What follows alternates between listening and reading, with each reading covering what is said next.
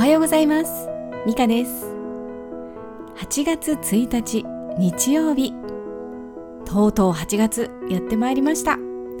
セミの声も絶好調ですね。皆さんいかがお過ごしでしょうか？さて昨日は柔道の男女混合え銀メダルという結果で終わってしまいましたね、えー、これはちょっと想定外と言いますかね。まあほとんどのメンバーが金メダルを取っているメンバーでしたのでうんまあ団体となるとこうなるのかという感じでしたね、えー、柔道は重量によってね階級に階級が分かれているので、えー、それが一つ違うだけでだいぶ様子が変わってくるんですねいつも戦っている相手ではないですし、えー、戦略もあまりないんでしょうかね。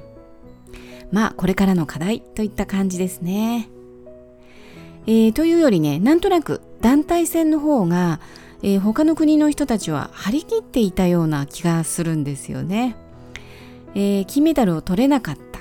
雪辱を晴らすと言いますか当たって砕ける感そんな感じがね結構伝わってきましたね。えー、それから最後の決勝の時の相手フランスのチームはなんかねとってもみんな仲がいいというかねやたらと家族みたいな雰囲気でしたね。あったかい雰囲気、うん、まあ一方日本はねまあコロナを懸念して距離を取っていたんでしょうけれども、まあ、ちょっと暑さに欠けるというかね、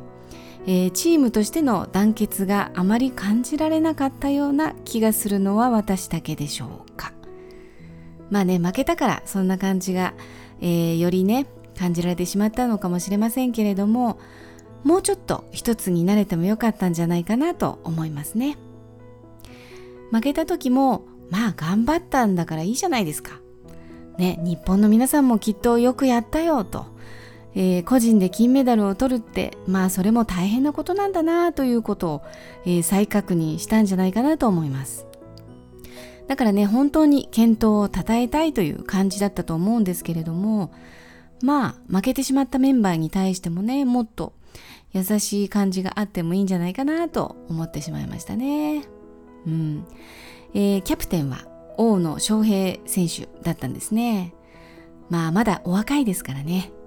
えー、これからもっとまあそのね井上康生さんのような包容力を養っていくというところでしょうかね。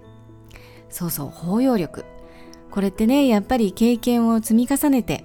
失敗して失敗して負けて負けてそしてやっと身につけるものなんでしょうねきっと。まだね大野選手は負けが足りない。そんな感じがしますね。はい。ではさてさて私の小学生時代の武勇伝、えー、ちょっとお聞きいただいてもよろしいでしょうか。別にいいやっていう方はねこで終わりにしてくださいね。はい。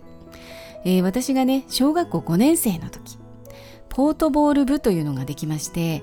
えー、ポートボールご存知でしょうか、えー、バスケットのゴールが1バージョンのやつです。えー、昭和の球技ですよね。えー、ゴールが人で、えー、椅子の上に立ちます。そしてその前にそれを阻止する人も、えー、決められたエリアにいてゴールをえー、ガードする人ですね。えー、ちょっとねな、なんて言ったっけな、この人たちの名称と思って、えー、ネットで調べてみたんですけれども、ちゃんと出てきました。えー、ゴールにいる人をゴールマン、えガードの、ガードをする人をガードマンと言っていましたね。そういえば。そうそう。私はね、背が低いので、えゴールマンもガードマンもやらせてもらえなかったような気がします。ちょこちょこ動いてますんでねどっちかっていうと攻撃のメンバーという感じですね、えー、そのポートボール部に入りました、えー、その時は顧問の先生がただおっかなくって。そうただおっかないだけの体育の男の先生。あんまり教えるのは上手ではなかったんじゃないかなという感じで、まあ、とにかくすぐ怒る。で怒る場面というのもね、まあ、遅刻とかねダラダラしてるとかねそうそうたるんでるとかねそんなことでよく怒ってましたね。たるんでるってなんだっていうそれってあんたの主観だろうみたいなね 今では思いますけどね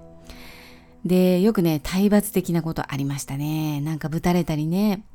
えー、ボールを思いっきりぶつけられたり、そんなことありました。今ではね、ちょっと問題ですけどね、昔はありましたよ。まあ、それは置いておいて、えー、その時はね、全く実力を発揮することもなく、えー、ただ、おっかない教師に怯える美香さんであったわけですけれども、6年生になった時に、バスケットコートが学校に登場しました。ゴールができたんです。感動しましたね。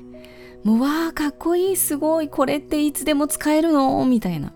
もう何度も何度も何度もシュートの練習をしました。えー、そして名称もバスケットボール部、バスケ部となりました。そしてなんと顧問の先生もバスケ経験者の若い先生に変わったんです。若い男の先生。そしてこれが運命の分かれ道でしたね。もうね、これまでの練習は一体何だったんだというぐらい練習内容も変わりまして、先生も温厚でまず怒ることはない。えー、小学生相手に相手を尊重して丁寧に教えてくれました。えー、そしてここではね、えー、私は副キャプテンとして部を取りまとめまして、そして選抜のメンバーとして、えー、その中でも、まあ、ゴール0度で攻めるプレイヤーとして、えその役目に専念することになりました。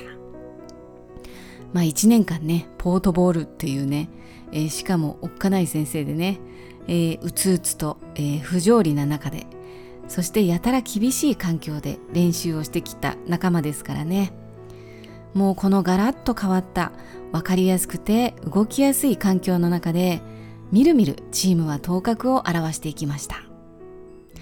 えー、選抜メンバーの5人はやがて言葉を交わさなくても相手の意図がわかるようなそんな間柄になっていきました。今考えるとすごいですよね。まあ、若干 10, 10歳ちょっと12歳ぐらいの子たちですよ、うん、小学校6年生、えー、でもその感じはね今でも覚えています。そして訪れたゾーン体験。まず1回目はですね相手のコートでリーダーがボールを奪った瞬間一瞬時が止まったんです。そして私は誰も動いていない中で一人体の向きを変えて自分のコートに走り出しました。私はぐるーっとコートの端を取って走り込みゴールに向かうとリーダーは何も言わずに私の数メートル先にポーンと長いパスを出しました。辺りは静かで動きもあまり感じられません。その瞬間入ったと感じたんです。まだシュートしてないですよ。そしてパスをキャッチした瞬間にシュート。ボールはフレームの中をドカドカドカーとけたたましい音を立ててネットを揺らしました。一瞬シーンと静まり返りその後どよめきがえ何？一体何があったの？という雰囲気に会場が包まれてうおーというざわめきとやがて歓声と拍手に変わりました。ほんの一瞬の出来事だったんですけれども周りは止まっていて音もない世界というのをね私は走っていたんですね、えー、タイムアウトになってチームのもとに集まった時先生が「お前どこにいたんだ？全然わからなかったぞ。急に現れた感じ」みたいなことを言われました。他のメンバーにもそうそう気づいたらゴール近くにいたんだよねみたいな感じでキャッキャ話してました、えー、私はゴールする前にゴールは決まったことを感じましたしあの時の静けさは今でもはっきり覚えています。そして2回目。